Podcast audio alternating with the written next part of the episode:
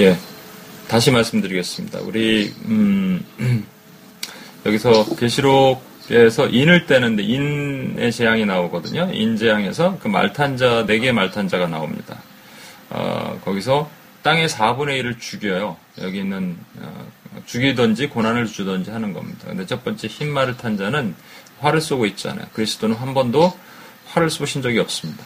그리스도는 칼을 드셨어요. 칼이나 또 지팡이와 막대기가 나를 아니하신다 그랬기 때문에 칼이나 지팡이나 막대기를 예수님은 쓰셨는데 그 칼도 손으로 들고 있는 칼이 아니고 전부 입에서 나오는 칼입니다. 진리의 말씀을 가지고 싸우시는 분이에요. 음, 그런데 여기는 짝퉁이라는 것이 이제 나타나죠. 멸류관도 가짜고 스테파노스라는 가짜 멸류관이고 또 흰말을 탔기 때문에 그리스도인가 혹시 했는데 그게 아니라는 거예요. 그리고 이기고 또 이기려 하더라 하기 때문에 그리스도는 한 번만 이기시면 됐습니다. 이기고 또 이기려 하더라. 그래서 이것은 가짜 그리스도라는 것을 알 수 있습니다. 뒤에 있는 붉은 말은 칼을 들었는데 이 칼든 자가 음, 직접 사람들을 죽이는 것이 아니라 땅의 화평을 제거하고 사람들끼리 서로 죽이게 했어요. 그래서 이 땅에 있는 전쟁을 만들어내는 그런 것이라고 제가 이제 설명을 드렸습니다. 또 이 뒤에 검은 말을 가진 자는 에, 우리 한번 성경을 보면서 잠깐 볼까요? 혹시 이제 뭐 계시록 때 못 보신 분들이 많은 있으니까 어, 6장입니다. 계시록 6장을 보면 6장 5절을 보면요. 셋째 인을 떼실 때 내가 들으니 셋째 생물이 말하되 오라 하기로 내가 보니 검은 말이 나오는데 그 탄자가 손에 저울을 가졌더라. 어, 그내 생물 사이로 나오는 듯한 음성을 들으니 이르되 한 데나리온의 밀 한 대, 한 데나리온의 보리 속대로다. 또 감남류와 포도주는 해, 해치지 말라 하더라. 여기서 한 데나리온의 밀 한 대가 원래는 그 당시 어, 한 데나리온이 하루 노동자 품삯이었기 때문에 밀 한 대라고는 택도 없고 원래는 한 12대 정도 돼야 되고 보리는 어, 한 36대 그러니까 한 12분의 1 정도가 아니 12배 정도가 물가가 폭등을 한 거죠. 그러니까 인플레이션을 보여주는 겁니다. 그런데 감남류와 포도주는 해치지 말라 했던 것이 핵심이죠. 감남류와 포도주는 일반인들이 뭐 먹고 즐기는 것이 아닙니다. 이건 기호식품입니다. 그래서 부자들은 그대로 부자로 있고 극빈한 사람들은 더 극빈해져라 이렇게 얘기하는 겁니다. 이것이 결국 어, 이 땅에 있는 기근을 얘기를 한다라고 말씀을 드렸을 것입니다. 그 다음에 마지막에 청황대학 말을 들은 사람이 있죠. 이게 흉측하게 생겼죠. 흰색과 이렇게 청황색이 섞여 있는 것. 어, 그 탄자의 이름은 사망이라고 되어 있으니 다나토스라는 사망이란 말 자체가 죽는다는 말도 있지만 그 질병이란 말도 있어요. 그래서 음부가 그 뒤를 따르더라. 그 이름은 땅의 4분의 1을 권세를 얻어 이렇게 거기까지고 그 뒤에 이제 땅의 4분의 1을 권세를 얻어 검 검을 가진 자가 여기 위에 붉은색 말 있죠. 그 다음에 흉년, 흉년은 검은색, 사망, 사망은 청황색, 그리고 땅의 짐승, 전부 그 짐승이라고 표현되는 것은 미혹을 얘기하는 겁니다. 그래갖고 말탄 자의 인의 비유는 흰 말, 붉은 말, 검은 말, 청황색 말이 있습니다. 이게 거짓 그리스도 전쟁, 기근, 그 다음에 온역 이렇게 있는데 이게 사회적으로 계속 있어 와서 사람들을 미혹하고 현혹하고 죽여왔다라는 거예요. 어떤 사람이냐, 모든 인류냐, 또는 모든 인류가 아니냐, 이거에 대해서 뭐 의견들이 분분합니다만, 여기까지 적용한 다음에 적용되는 것이 핵심입니다. 뭐냐면, 이게 영적으로 또 봐야 되는 거예요. 영적 미혹, 영적 공격, 영적 기근, 영적 질병까지 간다는 겁니다. 이게 무슨 얘기냐? 제가 한번 설명을 다시 한번 드릴게요. 우리는 이런 것에 굴레 둘러싸여 있어요. 이건 그리스도인이라면 반드시 아, 영적을 미혹을 받게 돼 있고 또 영적 전쟁터에서 영적 공격받게 돼 있고 또 영적 질병에 걸려갖고요 영으로 죽어가고 있는데 도대체 영적인 암, 영적인 백혈병인데 모르고 있는 거예요. 영적 기근이라는 것은 말씀을 먹지 못하고 또 거짓된 비진리의 말씀을 먹어갖고 그냥 얼굴 비쩍비쩍 말라가고 있는 거죠. 영으로 보기에는 육으로 보기엔 똑같은데 그렇게 사람이 죽어가고 있는 모습이 이 시대에 또 그리스도인이 겪어야 될 어, 고난의 삶이라는 겁니다. 그래서 여기서 빨리 나와야 돼요. 어, 그래서 우리 저와 여러분이 과거에는 이스라엘 백성처럼 애굽 땅에 묶여 있었어요. 그때 하나님께서는 이 열 가지 재앙을 쳐서 이스라엘 백성을 출애굽하신 것처럼 저와 여러분도 하나님께서 출애굽을 시키셨다고요. 그래서 과거에 아이덴티티가 뭐였냐면 노예였어요. 노예. 노예였는데 이제 더 이상 노예가 아니라 주의 자녀의 삶을 사는 거예요. 그렇죠? 이스라엘 백성이 애굽 땅에 있다가 노예에서 걷어나서 하나님께서 건져 주신 것처럼. 아이고 이거는 왜 이렇게 됐지? 죄송합니다. 잠깐만요.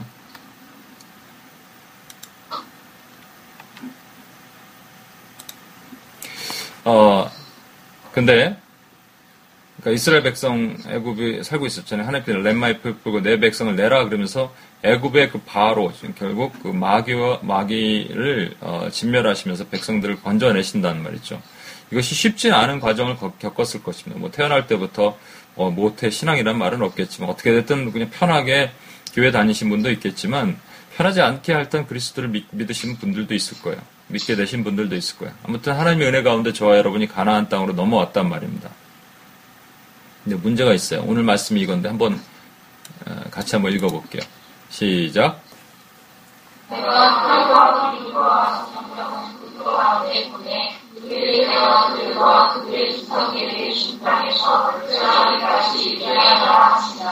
저희가 이번에 가갖고 그 여기 한국에서도 우리 예레미야 영화를 보셨다는데 제가 요즘 예레미야를 계속 하고 있잖아요. 어제도 계속 예레미야를 또 통독을 했는데 여러 번 읽어야 됩니다. 예레미야는. 어, 우리 같이 통독을 했어요. 통독 프로그램 넣고 영화 같이 보고 한국도 그렇게 하면 UPS 코리아도 한번 하면 좋을 것 같아요. 같이 영화 보고 예레미야 영화를 봐야지 이게 또 스토리를 좀 아니까 예레미야 좀, 좀 길고 따분하고 그런 내용인데 되게 스펙, 스펙타클하고 재밌습니다. 근데 보면은 내가 칼과 기근과 전염병을 그들 가운데 보내 그들이 그들이라고 얘기한 건 누구냐면 그들을 조상에게 준 땅이라는 게 여기 가나안 땅입니다, 여러분. 가나안 땅에서 이스라엘 백성들이 지금 남유다 사람들이 바벨론의 포로로 끌려가잖아요. 멸절되잖아요. 그렇죠? 멸절돼서 어떻게 되냐면 칼과 기근과 질병으로 죽임을 당하는 거예요. 아까 여러분 기억나십니까? 칼과 그 다음에 또 하나는 거짓 그리스도. 예, 칼과 기근과 질병 기억나세요? 칼은 예, 이 땅에 화평을 제하여 버리는 붉은 말, 기근은 검은 말, 질병 청황색 말 이거예요. 그리고 하나 더 있는데 그거는 나오, 여기 나오지 않았지만 그게 미혹이에요. 전체가 다 미혹이에요. 그래서 저와 여러분이 칼과 기근과 질병 가운데 웃겨서 있는 겁니다. 이 다음에 제가 이거를 넣어야 되는. 이렇게 된다는 거예요.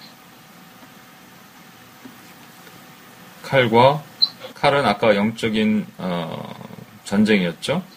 그 다음에 검은 말은 영적인 기근이에요. 그냥 기근이 아니라 저와 여러분 영적 기근 상태에 놓여 있고 영적 질병에 걸리신 분도 있습니까? 걸려도 걸린지 몰라 여러분. 알면 얼마나 좋겠어요. 걸렸는데 내 영이 말라가고 죽어가고 있는데 모른다는 거예요. 심각한 상태입니다.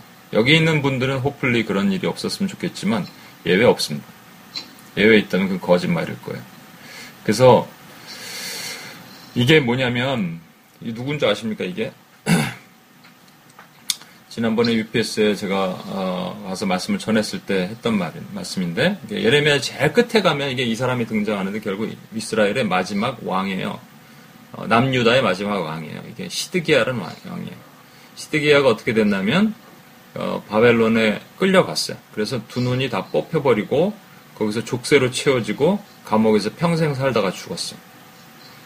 어, 이 모습과 매우 유사한 사람이 하나 있었다고 얘기했죠. 그게 누구냐면 삼손입니다. 삼손도 결국은 머리가 깎이고 그 다음에 족쇄로 채우고 두 눈이 뽑히고 어, 여기는 밤 계속 그 맷돌까지 갈아요. 맷돌 가는 이 라이프를 가는 거예요. 이것이 그냥 있는 것이 아니고 우리 영적인 삶 가운데 아까 얘기한 것처럼 어떻게 딱 잘못되면 이렇게 사는 거로 끝나는 겁니다. 이렇게 사는 걸로 끝나는 거예요. 그래서 지금 저와 여러분에게 제가 어, 어, 제가 나시린의 삶을 좀 설명을 드리고자 합니다. 삼손은 나시린이었어요. 그렇죠? 성경에 분명히 나시린에 대해서 증거하고 계신데 이 화면을 보면서 여러분 보니까 좀 마음이 좀 어려울 것 같아서 이쪽 돌려야겠다. 네. 나시린은 나지르라는 말에서 나왔는데 이것은 나시린이라는 말 자체가 구별하다란 말입니다. 구별된 자, separated one이에요. 구별된 자란 말이에요. 그러니까 우리 성막 봉헌, 성막을 지키는 사람들 이런 사람들은 레위인 특정인이 했지만 나시린은 그런 특정인이 아닙니다. 평신도가 할 수 있는 일이에요. 나시린이라는 것은 뭐, 냐면 태어날 때부터 나시린이 될 수 있는 사람들이 있었습니다. 삼성 같은 사람 대표적이고 어, 그 다음에 사무엘이 그랬고 세례 요한도 그랬고요. 그러나 어, 나시린의 어떤 기간을 정해서 내가 이때 하나님께 서원하고 결단하겠습니다 하는 것이 있으면 그것은 나중에도 얼마든지 할 수 있었어요. 그 세례 요한이 아니 그 바우, 바울이 말이죠 갱그리아에서 머리를 깎았더라 하는 그 표현이 있는 것처럼 어떤 특정 기간에서 머리를 깎지 않고 머리 삭, 삭도를 대지 않고 뭐 이런 나신의 규정이 있거든요. 그것을 하는 사람들 일반이 할 수 있습니다. 저와 여러분이 오늘부터 하나님의 마음을 주셔서 나시린처럼 살기를 한 달 동안 결단합니다. 그러면 여러분 그렇게 하는 거예요. 오늘 그렇게 하기를 원합니다. 나시린으로 12월 1일인가요? 한국이 12월 2일인가요? 2일이에요? 1일이에요? 네. 1일이니까 잘 됐네. 이번에 수련회 가서, 지난번에 우리 수련회 갔을 때 했던 것처럼 사랑장을 다 하나씩 뽑았어요. 그래서 저는 각자 막 그 신기한 것들이 뽑혔다, 뭐 이렇게 얘기하더라고요. 처음에 어떤 자매님은 쉬어할 때 온유함, 사랑은 언제나 온유함이 얘기 나온다. 저는 한 번도 온유하지 않다는 얘기를 들은 적이 없는 것 같아요. 그랬더니 사람들이 이상하게 쳐다보면서 그 자매를. 네. 어떤 형제는 음, 무례히 행치 않고 그런데 정말 착한 형제거든요. 우리 저 문희자매 아는 형제인데 예, 그 나영자매 남편 진짜 무례히 행치 않은 것 같아요. 어, 그런데 차 타고 돌아가는 길에 어떤 차가 끼어 들어갔고 그걸 안 끼워주려고 막 그러면서 화를 내면서 왔대요. 딱 도착하자마자 아 내가 무례히 행했구나 이걸 생각을 하게 하셨더니 저는 성내지 아니하며가 나왔더라고요. 아 내가 성내지 말아야겠다. 교회 사람들에게 혹시 여러분들께 제가 성냈으면 좀 이해해 주시고. 그래서 한 달 동안 그렇게 살기로 했어요. 나실인, 나실인 나중에 이제 설명을 드리지만 그렇게 살기로 했어요. 저와 여러분이 오랫동안 하면 얼마나 좋겠습니까만 머리 길러야 되니까. 그죠? 머리 다 길러야 되니까 그렇게 할 수 없고 한 달만 해봅시다. 나시리는 뭐냐면요. 세 가지를 하지 않는 거예요. 첫 번째 나시리는 포도주나 포도에서 나온 모든 소산과 포도주, 독주, 포도주를 마시지 않, 습니다 두 번째는 나시리는 어, 머리를 자르지 않아요. 머리에 삭도를 대지 않는다는데 머리를 자르지 않습니다. 자매님들 한 달 동안 머리를 자르지 마시기 바랍니다.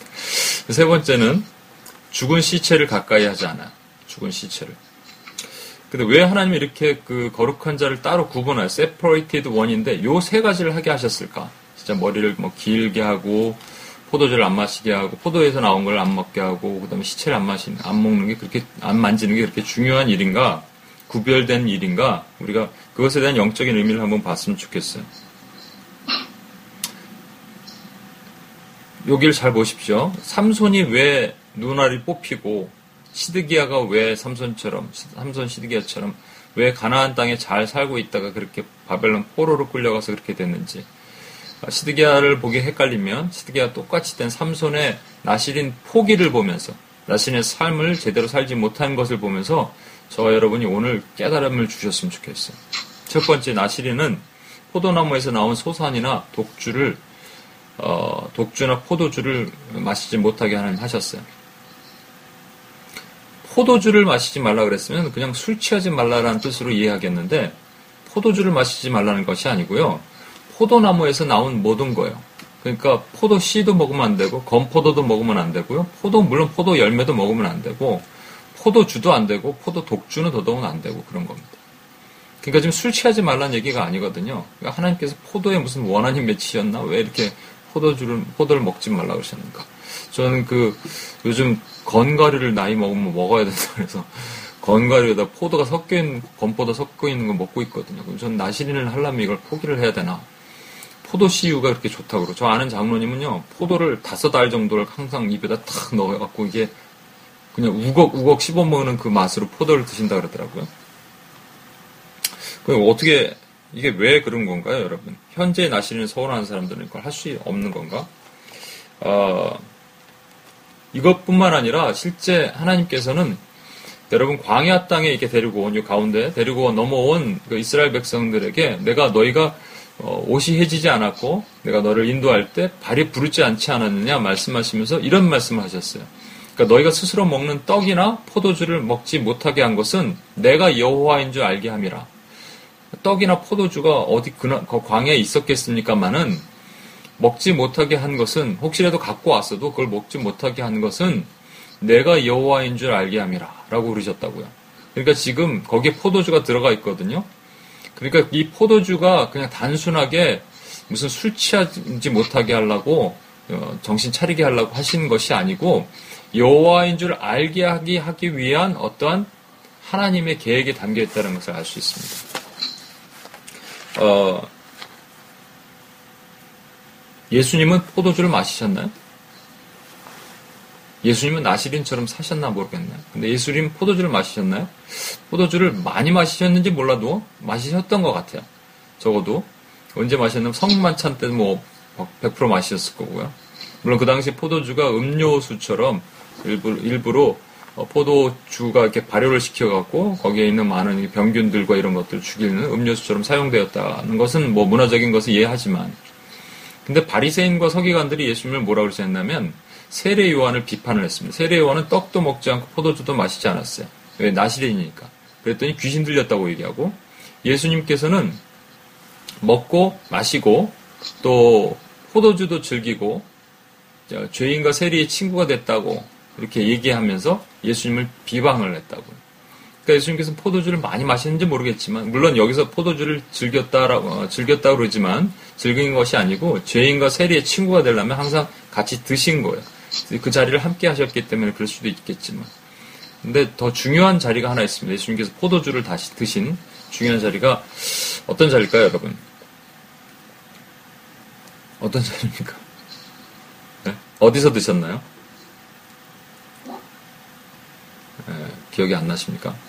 말하고 싶지 않으세요? 네. 어, 예수님께서 십자가 위에서 포도주를 드셨어요. 그렇죠? 십자가 위에서. 어, 누가복음 23장 36절 37절에 군인들이 희롱하면서 어, 장대에다가 해용이라 그러죠. 이게 스펀지 같은 거 거기다가 어, 신포도주를 적셔서 예수님 입에다 댔습니다. 물론 그 됐을 때 밑에 있던 뭐 서기, 서기관들 바리새인들이 놔둬라. 저가 엘리야가 저를 구원하나 보자. 뭐 이렇게 빈정거렸단 말입니다. 어, 여기서 그 예수님께서 드셨던 이 신포도주는 그, 이, 뭐죠? 그, 어, 로마인들이 먹는 어, 음식이 있었어요. 로마인들이 마시는 주스 같은 것이 있었습니다. 어, 포스카. 포스카라는 주스가 있었던, 그러니까 이 신포도주가 뭔가를 봤을 때 포스카라는 주스의 일종일 것이다라는 한, 한 가지 해석이 있습니다. 뭐 계란에다가 포도주에다 물을 섞는데요. 거기다 신, 신 식초를 좀 섞는데 이게 무슨 말이실까? 여러분 한번 해보세요. 식초에다가 계란에다가 포도주를 섞으면 이것도 저것도 아닐 것 같은데 군인들이 좀 즐겨 마셨던 음료랍니다. 그 자신들이 마실 음료 아까운 계란까지 있는 걸 갖다가 예수님께 줄 리도 만무하고 아, 이것은 좀 아닌 것 같고 또 하나는 뭐냐면 시편 69편 21절에 이런 말씀이 있어요. 그들이 쓸개로 식물을 주며 초로 마시게 하였습니다. 라고 한 예언이 이루게 하시기 위해서 사실은 신포도주를 예수님 입에다 갖다 댄 거예요.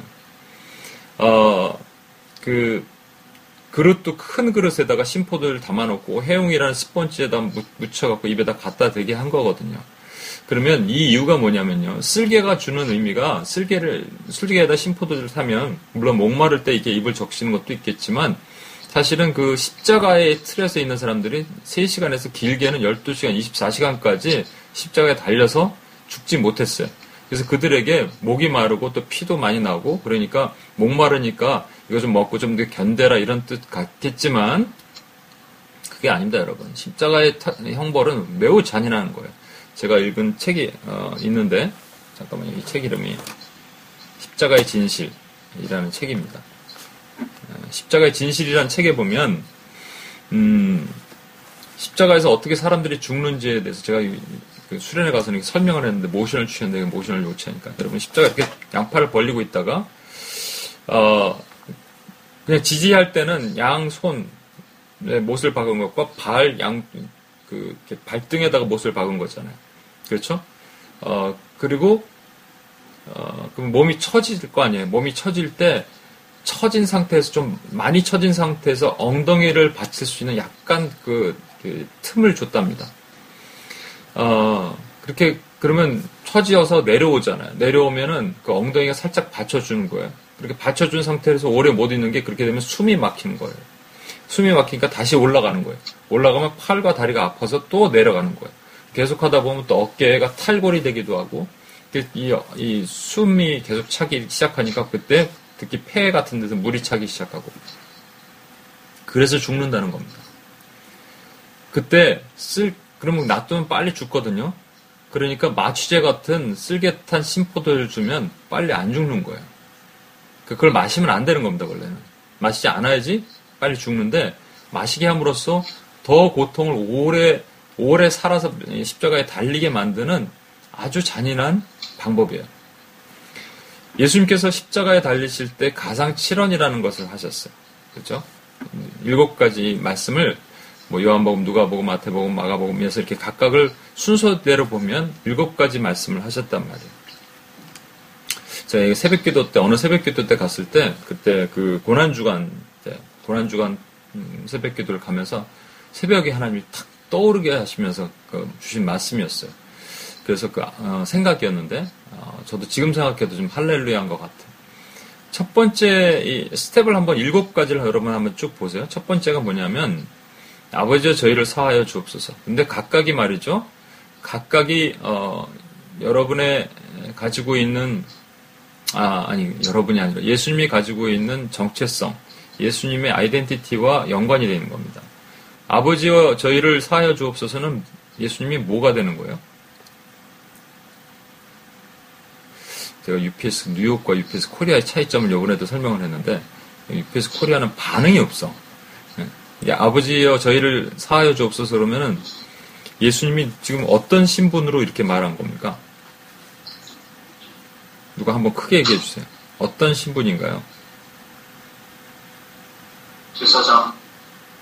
아버지여 그랬는데 예? 너무 어렵게 하지 말고 그냥 간단하잖아요. 아버지여 저희를 사하여 주옵소서. 아들이잖아 아들. 그죠? 아들입니다. 누구의 아들? 하나님의 아들. 하나님의 아들. 아, 이 코리아는 좀 생각이 한 차원 더 높구나. 그래서 뉴욕에는 얘기하니까 바로 그냥 아들 그러던데. 여러분 좀 너무 고차원적으로 생각하지 마시고. 두 번째, 내가 진실로 너에게 이르노니 오늘 내가 나와 함께 낙원에 있으리라. 이거는 뭘까요? 낙원에 있는 것을 낙원으로 데려갈 수 있는 사람은 포지션은 딱 하나밖에 없습니다. 뭐죠? 아무 생각이 없구나. 아, 이거 생각이 없는 건지, 예? 정신이 없는 건지, 잠, 잠을 자는 건지, 영적을 잠을 자는 건지 여러분 모르겠네. 에, 이 메시아입니다, 메시아. 그죠? 내가 진실로 내게 이르노니 오늘 내가 나와 함께 낙원에 있으라. 이거 예, 수님 메시아밖에 구원자밖에 할 수 있는 일이 아니잖아요. 그죠? 세 번째. 여자여 보소서 아들이니이다. 이거는 이걸 맞힐 수 있겠죠. 뭐라고요? 형이 형제 크게 한번 아들 아들? 예. 그러니까 하나님, 아, 미안합니다. 밑에를 아들이라고 써서 그렇구나. 하나님의 아들인데. 여자의 보소서 아들입니다. 인간이죠, 인간. 그렇죠? 좋습니다. 그럼 이제 중간에 이제 드디어 네 번째는 맞힐 거라고 믿습니다. 엘리, 엘리, 라마 사박다니. 하나님, 하나님, 어찌하여? 아버지, 아버지, 어찌하여 나를 버리셨나이까? 예수님께서 갑자기 이때부터 하나님과 단절되기 시작하셨어요. 왜냐하면 모든 인류의 죄를 다 빨아들이신 거예요. 인류의 죄를 다 빨아들이셨어요. 그래서 어, 아, 거기 가서도 참 사실은 그 M2PS라고 우리 문희 자매가 개척한 기도 모임에 왔던 한 처음 온 자매가 있는데 여러분처럼 그렇게 이상한 대답을 하긴 하더라고요. 그 자매가 와서 엉뚱한 대답을 막 하고 아들, 뭐 딸, 뭐 이렇게 얘기하고 엘리 엘리 라마 사박단이는 뭐냐면 재물이 되신 거예요. 재물 다음에 그 다음에 어, 다시 목, 내가 목마르다 하셨어요. 그러면 뭘까요? 인간입니다, 인간. 여러분이 묻지 않을게요. 그냥 제가 할게요. 그 다음에, 어, 목마르다 다음에 다 이루었다. 모든 일을 끝냈다 말씀하신 거예요. 그러면 메시아가 되는 거죠. 다시. 그 다음에 내 영혼을 아버지 손에 부탁하나이다. 다시 아버지를 부릅니다. 그게 누구냐면 하나님의 아들. 여기 하나님의 아들입니다. 죄송합니다. 그냥 아들이 아니고 하나님의 아들. 자, 그러면 제가 말하려는 핵심은 뭐냐면 지금 엘리 엘리 라마 사박단이 아버지 아버지 어째 나를 버리셨나이까를 얘기했을 때 밑에 있던 바리새인과 서기관들이 빈정거리면서 야 그 저 심포도주 주지 마라 그 저가 스스로 엘리야를 부르나 본데 어떻게 구하나 보자 이렇게 막 빈정거렸단 말이에요. 그럼에도 불구하고 이렇게 줬어요. 준 이유가 불쌍해서 준 게 아니라고 얘기했죠. 오래 버티게 하려고 준 거라고요. 근데 왜 줬냐면 내가 목마르다 하니까 어, 요한복음에 보면은 그 목마르다 할 때 요한복음이니까 요한복음은 목마르다 할 때 밑에 있는 자가 해웅에다가 이번에는 우술초에다가 해웅을 섞, 어, 해웅을 달아서 심포도주를 찍어줬다라고 되어 있습니다. 입에 대시고 돌아가셨어요.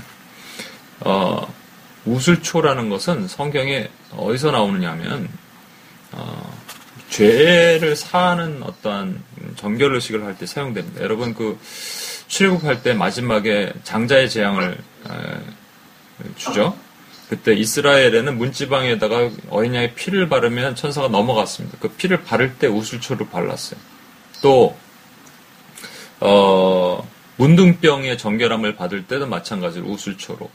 어, 그 다음에 죽은 시체나 무엇을 만질 때 정결함을 받을 때도 우술초에다 피를 붙여서 물로 뿌려갖고 정결함을 에, 했습니다. 그렇다면 여러분 이제부터 잘 한번 보십시오. 예수님께서 정말 그냥 목마르다 해서 한 인간이 목말라서 이것을 받았을 수도 있지만 바로 뒤에 다 이루었다라고 얘기한 연결된 부분과 우리 함께 지어서 보면 제물이 되시고 인간으로서 또 메시아로서 주님께서 말씀하신 것은 제물이 되셨어요. 모든 인류의 죄를 빨아들이고 한 마리의 염소, 아사셀 염소처럼 한 마리의 염소가 돼서 모든 이스라엘, 그 당시 이스라엘이고 온 인류의 죄를 예수님이 제물로서 빨아들이셨단 말이에요. 그러시면서 신포도주를 드셨습니다. 포도주는 두 가지 종류의 포도가 있습니다. 신포도주와 새포도주. 구약에 나오면 신포도주와 새포도주가 있어요. 어, 예수님께서는 제물로서 인류 모든 인류의 죄를 빨아들임과 동시에 신포도주를 드셨어요. 그리고 내가 죽으니까 내가 이제 새 포도주가 돼서 너희가 나를 먹고 마시면 너희가 살리라 라고 얘기한 것을 내가 다 이루었습니다. 하나님, 이 땅에서 내가 이 사명을 다 감당했습니다. 하는 것으로 신포도주를 마시고 새 포도주를 주신 거예요.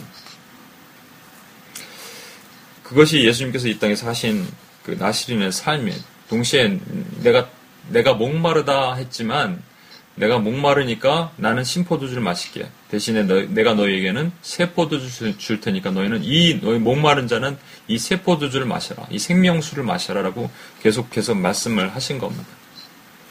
이것이 가상치란에서 예수님께서 목마르서 신포도주를 마신 본질이에요. 그것이 시편 69편 21절에 그, 들이 나에게 쓸개를 음식물로 주며 초를 마시게 되니 이게 신포도주는 말 그대로 식초가 된 거거든요. 산패가 돼서 오래 놔둬갖고.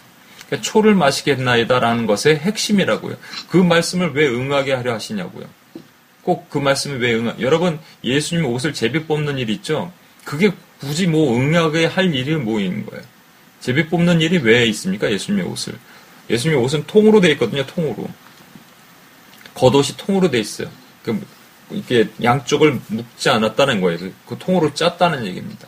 근데 그게 왜 제비를 뽑지 마, 아, 이렇게 찢지 않고 제비를 뽑았다는 얘기가 왜, 왜 필요한 겁니까? 만약에 찢었다면 예수님 옷 자체가 우리에게 주신 옷자락으로 우리에 덮으신 진리의 말씀이 갈기갈기 찢어지면 안 된다는 거예요.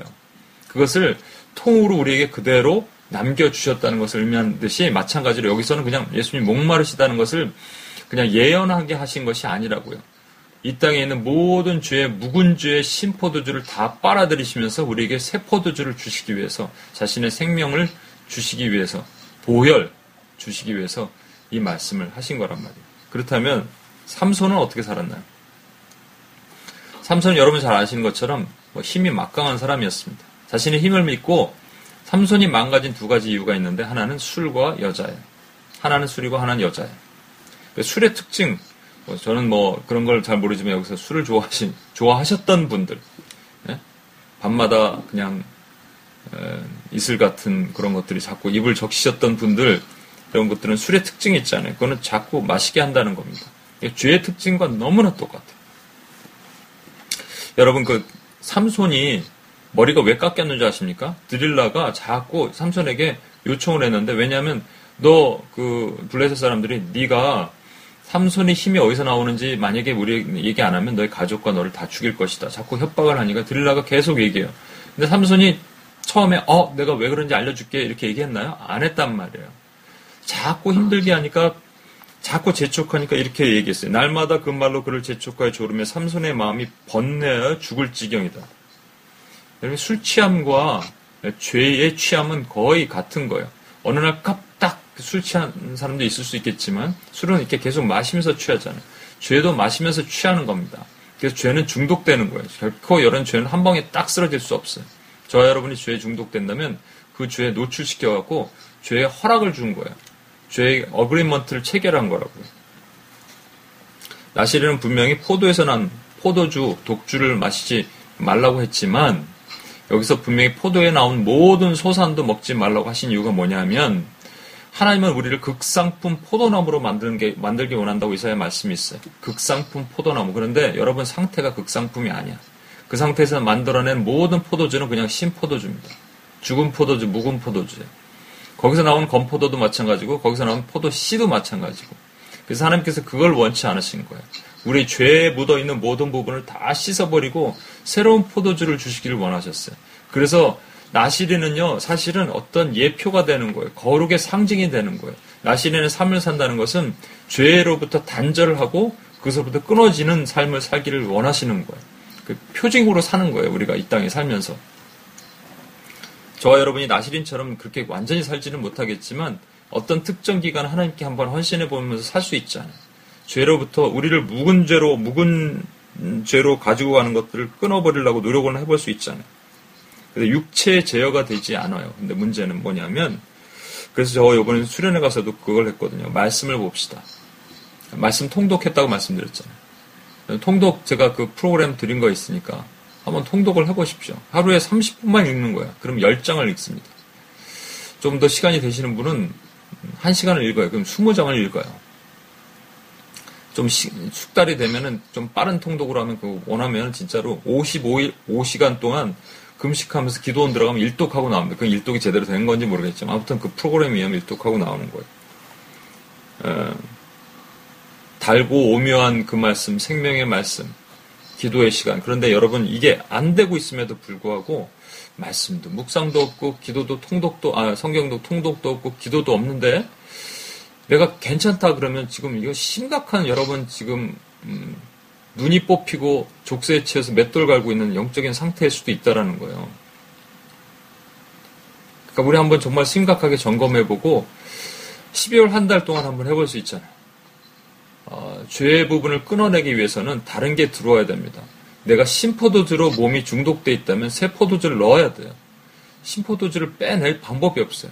신포도주를 빼낼 수 있는 유일한 방법은 새 포도주가 들어와서 채워지게 하는 겁니다. 한번 결단해 보십시오. 보십시다, 우리가. 저와 여러분의 문제뿐만 아니라 한국에는 어떻습니까? 한국에 있는 교회들 위해서 오늘 좀 이따 같이 한번 기도할 텐데, 어, 이미 1세대, 아, 이미 1세대가 아니라 한국 1세대 교회는요. 그때 저도 뭐 어렸을 때 부흥회도 다니고 그러면 막 교회가 꽉 찼어요. 교회가 꽉 찬 것뿐만은 문제가 아니라 저희 어머니 세대가 그렇게 열심히 기도를 하셨고 최근에 어떤 그 신촌에 계신 어떤 목사님이 여기 오셔서 설교하신 내용을 들었는데 그렇게 말씀하시더라고요. 1세대 목사님들은 성경책 하나만 딱 들고 골방으로 들어갔다는 거예요. 거기 성경책이 뭐가 있는지 모르니까 요즘은 뭐 인터넷 찾으면 관련 업구들이 있고 막 주석 몇 개 들고 들어가면 막 찾아보겠지만 그런 게 없었어요 그냥. 그래서 잘못 해석하는 경우도 있었지만 그럼에도 불구하고 성경책 하나 들고 골방에 들어가서 해석이 나올 때까지 하나님 알려주실 때까지 기도하고 또 듣고 기도하고 또 들었다는 거예요. 요즘은 유튜브도 알려 유튜브가 뿐만 아니라 뭐 저도 물론 그렇습니다.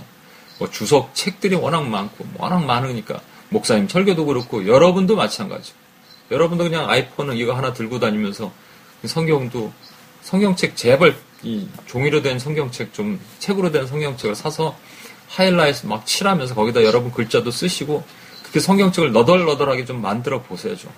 제발. 그거 왜 안 됩니까? 그래서 그것이 막 내 안에 새 포도주로 들어와야 돼. 그래야 묵은 포도주가 다 씻겨 나가는 거예요. 한국 교회가 그래서 여러분 이런 말씀이 있죠. 어, 예레미야 31장에 있을 겁니다. 예레미야 31장에 원래 그 이게 속담이거든요. 아버지의 이가 시다 하여서 아들의 이가 시지 않다. 왜냐하면 신포도주를 자꾸 먹으니까 아버지 이가 시어. 그랬더니 아들의 이도 시다 그랬는데 그게 속담이에요. 속담. 이스라엘의 속담이에요. 그 얘기는 뭐냐면 아버지가 죄 졌으니까 그 죄가 아들에게 대물림 된다. 그것이 아니라란 말이에요. 죄는 나 때 내가 지은 죄는 내가 감당하는 겁니다. 이 신포도주를 자꾸 마시면 이가 시려진대잖아요. 저 여러분이 이가 시려질 정도로 혹시 그, 그 상태가 있는지 그러니까 신포도주를 마셔서 이가 시린지는 몰랐는데 한 가지는 알 수 있는 점검할 수 있는 것이 있어요. 말씀을 보지 않아도 내용이 멀쩡한 거예요. 괜찮아. 그러면 죽은 거예요. 이미 이가 시려진 거예요. 두 번째, 나시리는 절대로 머리카락에 삭도를 대지 않았습니다. 어, 시크 교도라는 교도가 있습니다. 어, 그, 시크라는 종교가 있습니다. 음, 그 캄보디아, 아, 캄보디아 아니라 파키스탄과 북인도의 거기 그 푼잡이라는 주에 예, 한 주가 있는데 거기에 있는 거예요. 한국은 뭐 그런 분들이 없지만 여기 미국에는 택시 기사들 그런 분들이 정말 많아요. 머리 이렇게 터번을 쓰고 있어요. 저는 그 학교 프로그램 때문에 어, 시크 사당을 벌써 한 여섯 번을 갔다 왔어요. 뭐 가서 면, 면담도 하고 거기에 있는 구루라 그래갖고 제사장도 만나고 오고 막 그래봤습니다. 어, 시크 교도들이 되게 착해요. 힌두 교도들은 되게 못됐는데 시크 교도는 되게 착합니다. 그리고 거기에는 뭐 불상이나 뭐 이상한 게 없어요. 힌두는 가면 막 더러운 것들이 많거든요. 막 이상한 신상에다가 막 우유도 붓고 꿀도 붓고 막 주스도 붓고 막 또 씻고 막 그래 그런 게 없어요. 아주 깨끗해요.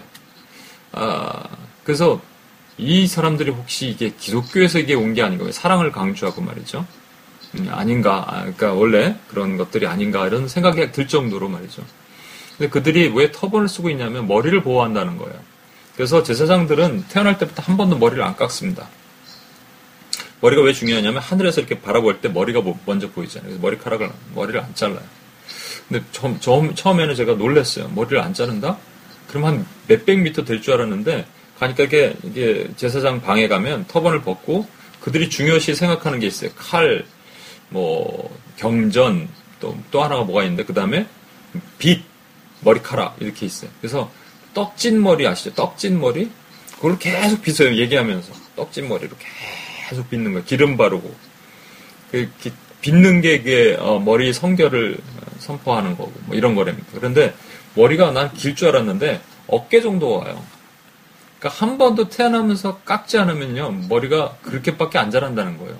저 놀랐습니다. 몇백 미터 이렇게 될 줄 알았는데 그게 아니더라고요. 사람들이 이게 머리카락만큼 신경 쓰는 게 없잖아요. 저도 요번에 가서 어, 한약을 잘못 먹었는데 아니 한약을 먹었는데 거기서 뭐 녹도 먹지 마세요. 뭐 2주 먹었어요. 2주. 뭐, 무 먹지 마세요. 뭐 이랬는데, 뭘 잘못 먹었는지 제가 이렇게 멀쩡해 보이지만 여기가 막 흰머리가 갑자기 덮었어요. 2주 만에. 그래서 오늘 딱 도착해서 내가 너무 놀래갖고, 염색을 안 하겠다고 생각했다가 부분 염색을 했습니다. 너무 슬퍼져서, 마음이 슬퍼져서. 저희 어머니가 염색을 계속 하시는데 염색 안 할래? 그런데 제가 하라 그랬어요. 여자들 이렇게 염색하다 안 하면 흰머리 보면 되게 슬퍼진대요. 근데 제가 저번에도 한번 말씀드렸나? 제가 먼저 섬기던 교회 별명이 후카시 집사님이 있어요. 후카시 집사님. 이 집사님은 새벽 기도마다 머리를 해 올려 갖고 오는데 일주일에 두세 번 미장원을 가요. 머리에 그렇게 치장을 해요. 그러니까 여자 뭐 자매님들도 머리에 많이 치장을 하긴 하지만 이 어, 그렇다면 왜 하나님께서 삭도를 대지 마라 그러셨을까? 왜 그러셨을까요? 삭도를 대는 순간 그 다음부터 네, 머리가 그 다음 자라는 거예요. 네, 이게 날 때부터 나시리는 얘기하는 겁니다. 날 때부터 나시리는 한번 깎으면 그 다음부터는 자기 방법으로 자라요. 깎지 않으면 난 거대로 자란다고요. 여러분 왜그 음, 가인과 아벨이 있는데 제가 한번 말씀드렸을 텐데 아벨의 제사는 받으시고 아벨과 그 제사는 받으시고 가인과 그 제사는 안 받으셨을 때 했을 때 아벨은 양으로 드렸기 때문에 양이 그리스도의 예패고 뭐 가인은 곡식으로 드렸기 때문에 아니고 뭐 이런 해석도 있겠죠. 그것도 맞지만 더 본질적인 해석은 이겁니다. 아벨이 어, 자기가 키운 양, 자기랑 늘 같이 다녔던 양, 어미 양이 아니고 그 어미 양이 낳은 첫 번째 새끼를 하나님께 드렸다는 거예요. 어미 양은 누가 키웠냐면 아벨이 키웠고요. 첫 번째 새끼는 누가 키웠냐면 하나님이 키운 거예요. 그래서 이것을 하나님께 드리는 겁니다. 마찬가지로 우리가 머리를 자르지 않은 상태에 있으면 그것은 하나님께 받은 은혜예요. 근데 머리를 자르고 나서 머리를 뽑던 뭐 기르던 그다음에 뭐 기르 그다음부터는 내가 노력에 의해서 생겨난 거라고요. 지금께서 하나님께서 원하시는 것은 나시린에게 머리를 자르지 말라, 삭도를 대지 말라고 얘기한 거는 나시린에게 준 하나님의 은혜를 간직하고 기억하라는 거예요. 근데 머리를 자르기 시작하면 그다음부터 나의 노력으로 내가 이렇게 해서 하나님께 기쁘게 해드리고 내가 이래서 하나님의 일을 하고 이렇게 되는 겁니다. 대구 사람들은 내가 대구 어떤 자매 여기 있는데 요번에 엊그저께 한국을 들어갔는데 찬양팀 하는 자매인데 대구에는 머리를 자른다고 얘기를 안 하더라고요. 우리 머리 머리카락 자른다고 맞잖아요 사실은요. 근데 대구 분들 계세요 여기 머리를 끊는다 그러더라고. 어 흉측해요. 머리를 끊는다. 나 머리 끊었어요 어저께. 이렇게 어우 이렇게. 근데 실제 여기 어떤 형제가 옛날에 그랬대 영어로 그 미정원 가서 머리를 자르러 왔습니다. I want to cut my head. 그래갖고 그 맞는 얘기잖아요. 어, 근데 미정원에 있는 뭐 그 미국 사람들이 그러니까 여기 뉴욕에는 그 한국 대가 많, 많지만 그 어학연수 같은 데 가면 이렇게 한국 사람 없는데 일부 찾아가잖아요. I want to cut my head. 내 머리를 잘라주세요. 이런 거 머리카락을. 근데 사실은 아, 이게 음, 우리의 죄의 부분이에요. 예수님이 우리의 머리 되시는데 그 머리로부터 나온 게 은혜잖아요. 근데 그 머리를 잘라대.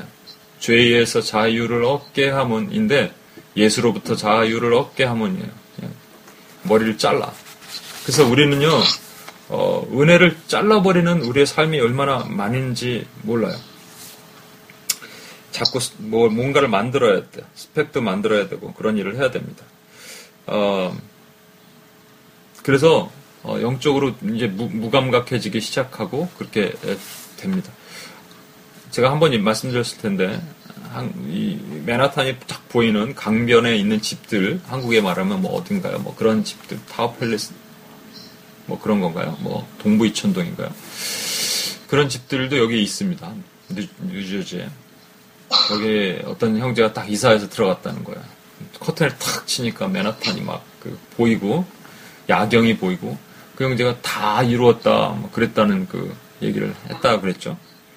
어, 제가 지난번에도 이거 말씀드렸죠. 어떤 목사님은 명함에다가 40일 금식구도 두 번 이렇게 써 있대요. 진짜로 어떤 누가 봤는데 이걸 왜 써놓을까?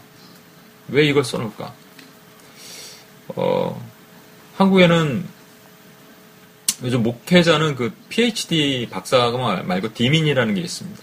이제 한 3년 정도 콜 수업 좀 하고 그것도 콜 수업도 2주씩 뭐 합숙하고 그 다음에 그냥 논문 쓰면은 3년에 졸업해요.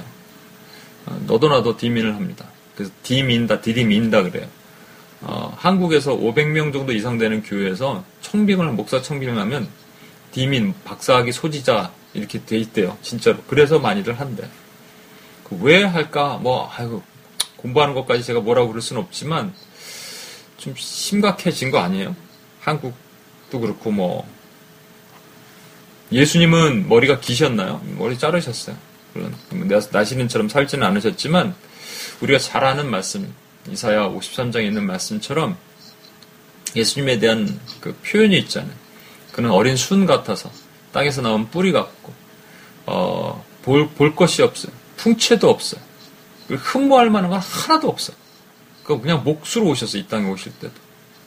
더 안타까운 거는 예수님이 오셔갖고 나는 여우는 머리 들 것도 있지만 인자는 집도 없다 하셨어. 가진 것도 아무것도 없었어요. 그냥 예수님은 하늘의 은혜 가지고 그 땅, 이 땅에 오셔서 은혜로 살다가 은혜로 가지고 은혜로 돌아가셨어요.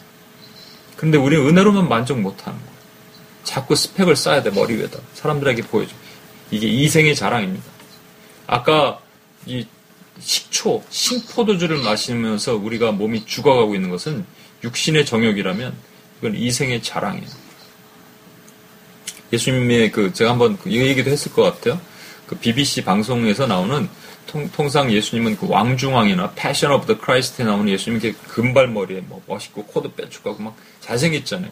이번에 예레미야 영화를 같이 봤더니 자매들은 예레미야 영화를 집중 안 하고 남은 주인공이 잘생겼다 그것만 보더라고.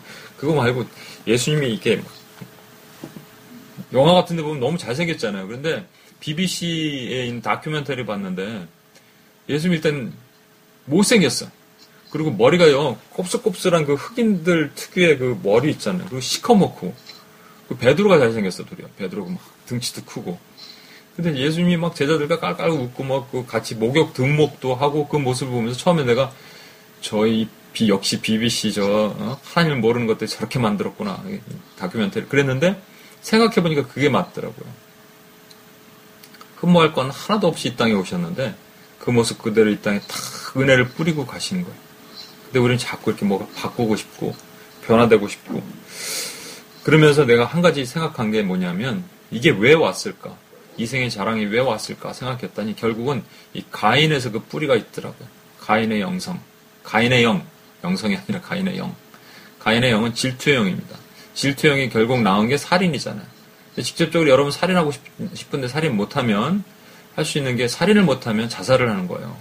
두 가지가 같은 겁니다. 자세, 자살과 살인은 같은 거예요. 우리 SWTC 그 훈련 받을 때 들으신 분 있죠? 자살과 살인은 같은 건데 살인을 못하면 자살을 하는 거예요.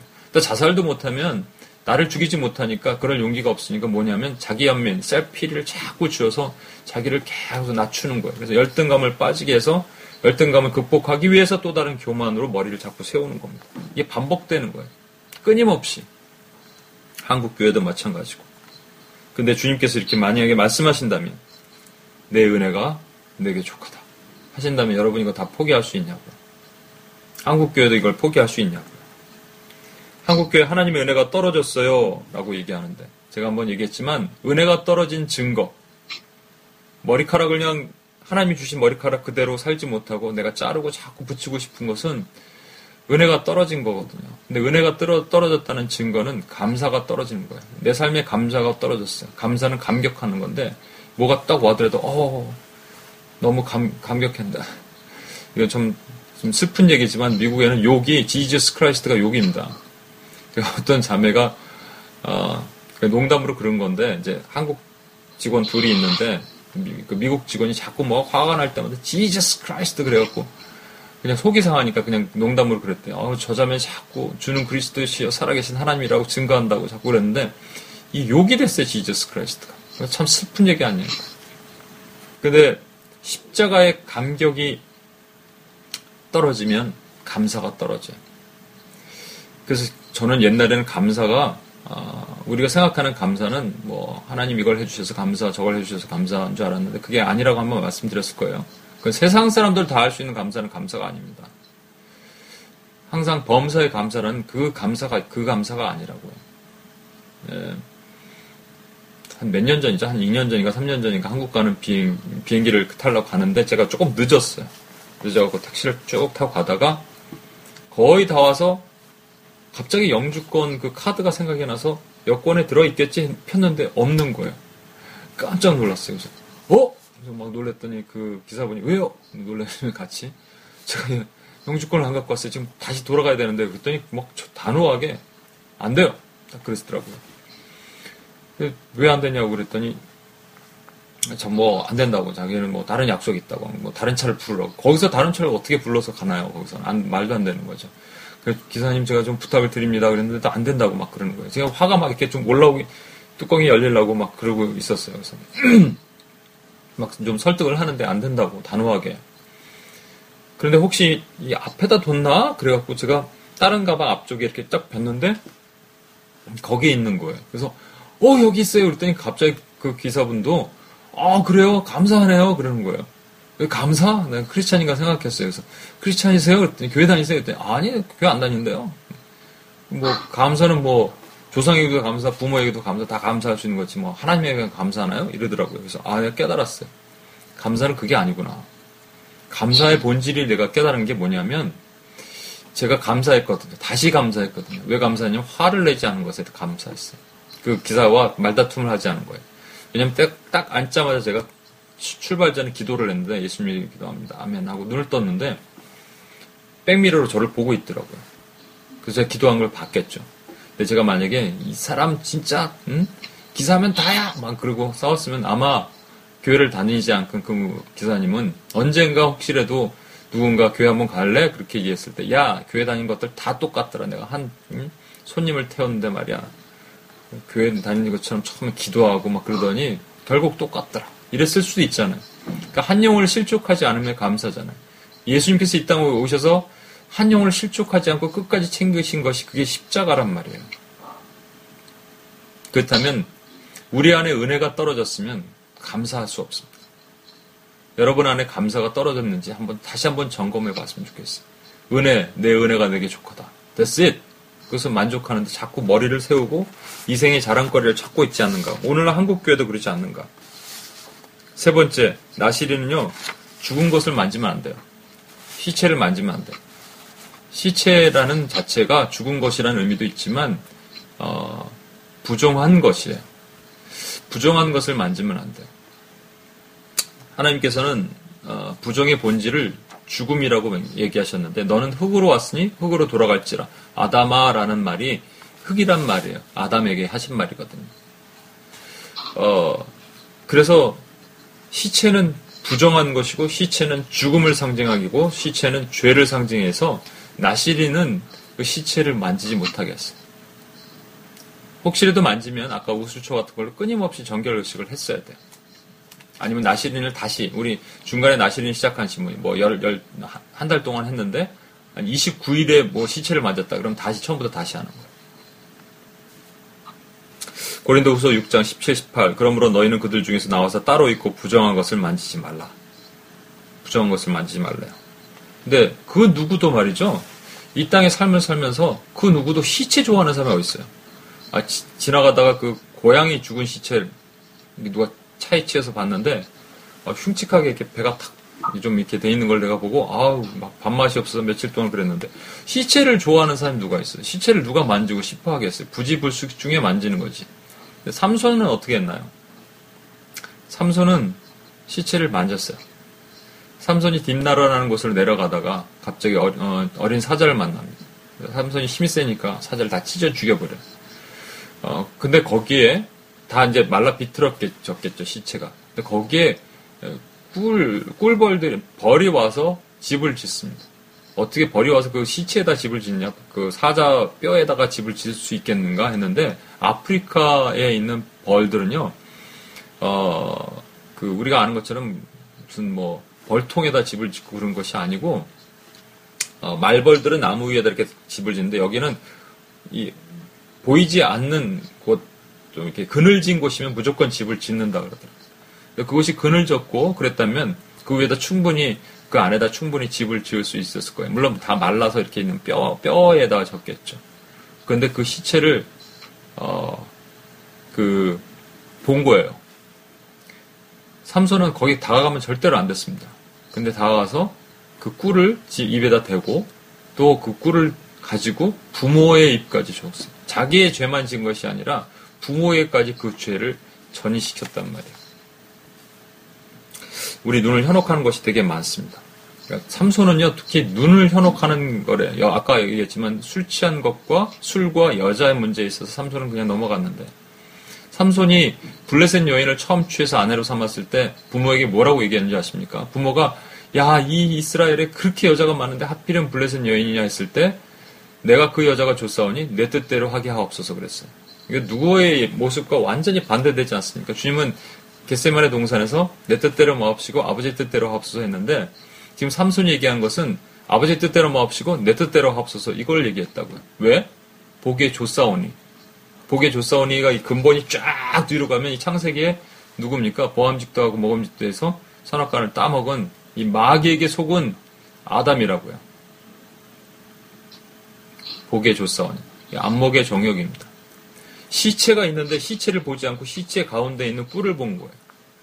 예수님은 어떻게 하셨나요? 예수님 시체 안 만지셨나요? 시체 많이 만지셨어요. 많이는 아니면 몇 번, 만지셨어요. 그렇죠? 나, 인성 과부의 그 무덤 관, 어, 관유에다 손을 또 대시고 또 문둥병 이런 거 원래 만지면 안 되거든요, 제사장들은. 문둥병자들 만지시고 치유하시고 다 하셨어요. 그럼 예수님은 나실인 될 자격이 없네요. 이 본질을 봐야 돼요. 예수님은요, 그 중심을 보신 거예요. 그 슬퍼하고 고통스럽게 눈물을 흘린 아인성과 부의 그 중심을 보신 것이지만 중심이 살아있으면 주님께는 살아있는 거고요. 중심이 썩었으면 주님께는 시체예요. 베드로 어, 바리새인과 서기관들과 사두개인들은 중심이 썩었어요. 그래서 너희가 영적 소경이다, 영적 시체다라고 주님 말씀하셨어요. 그러나 우리는 중심이 살아 있어야 되는데 우리는 뭘 보냐면 중심에 달콤한 것이 있으면 그것 자체, 자체가 썩었어도 그 달콤한 사탕 발림을 쫓아서 가고 있는 것이 아닌가 우리 생각을 해야 돼요. 로또 당첨된 것이 인생 망가진 얘기 정말 많이 듣는데 최근에 하나 내가 봤는데 27일 그러니까 광주 서부경찰서에 따르면 어떤 사람이 목욕탕 안에서 죽었대요.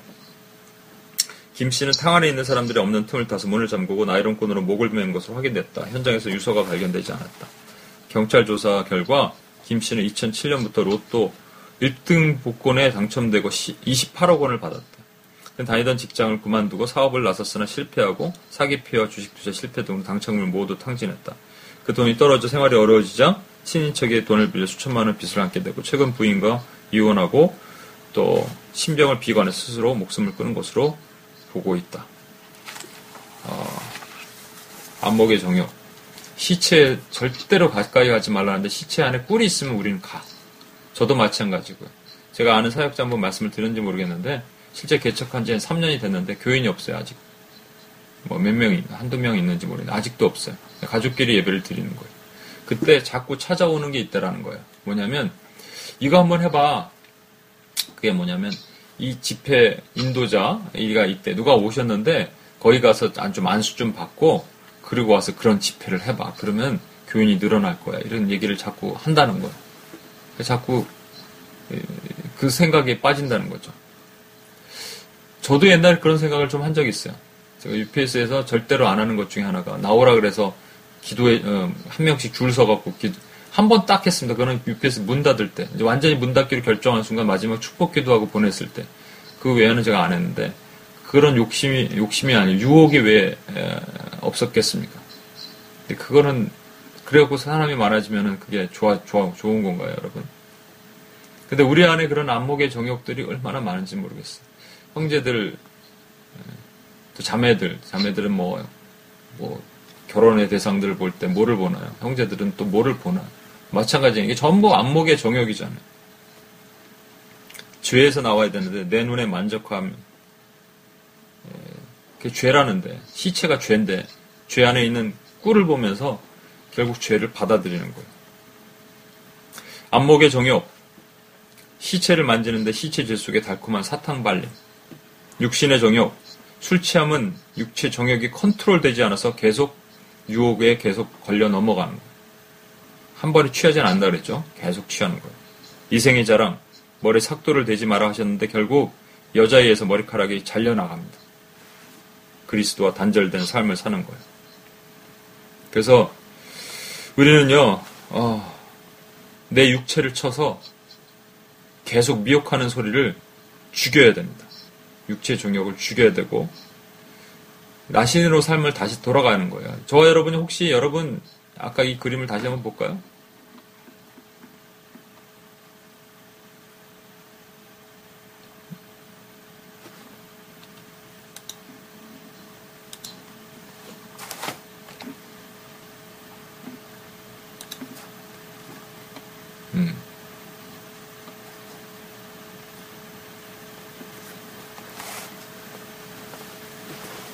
이게 누구냐면 광야 땅, 아, 광야에, 아, 광야가 아니라 애굽 땅에 있는 사람이 아니라 가나로 넘어가서 시드기야처럼 눈과 아, 눈이 뽑히고 족쇄에 채워진 사람들이라고요. 가나안이면 구원받은 백성이에요. 삼손과 시드기야를 비교된 것이 가장 감사한 거예요. 왜냐하면 시드기야는 천국 갔을까 지옥 갔을까 헷갈리거든. 근데 삼손은 천국 갔을 것 같아. 마지막 회개를 했잖아요. 한 번 기회를 주셨잖아요. 그렇죠? 그러면 저도 예외 없고 여러분도 예외 없습니다. 정신 바짝 차리지 못하면 이 미혹과 어, 영적 전쟁, 영적 질병, 영적 기근이 우리를 둘러 진쳐서 우리는 어- 언제 이렇게 됐을지 모르. 이렇게 애매하게 쓰니까 헷갈리죠. 제가 설명을 다시 드릴게요. 육신의 종욕, 안목의 종욕, 이생의 자랑, 머리카락이 훅가시를 쳐서 계속 높아져야지 하나님 주신 은혜로만 만족 못하고 눈은 계속 만족하는 것을 봐야 되는데 시체가 썩었다는데 그 중심을 보지 않고 거기에 달콤한 것들을 바라보고 그리고 내 육체를 채워서 미혹하는 소리를 계속 끊어버려야 되는데 미혹의 소리가 그냥 술처럼 너무 달니까 말씀과 기도보다는 안 봐도 괜찮은 거. 저, 제 얘기입니다, 사실은. 사실 제가 이런 얘기를 하면서 UPS에 가서 길선주 장로님처럼 서로 회개하는 시간을 가졌거든요. 저부터 회개를 고백하고 나갔어요. 여러분도 이 뭐 찔림의 소리가 누가 좋겠습니까만 혹시 이것이 성령이 교회에 하시는 말씀으로 듣기를 원한다면 이 시간 듣고 12월 한 달간 우리가 나시린처럼 한번 살아봤으면 좋겠어요. 나에게 육신의 정욕이 무엇인지, 안목의 정욕이 무엇인지, 육신의 자랑이 무엇인지를 다시 점검해 보면서 우리가 나시린처럼 한 달 많이도 아니에요.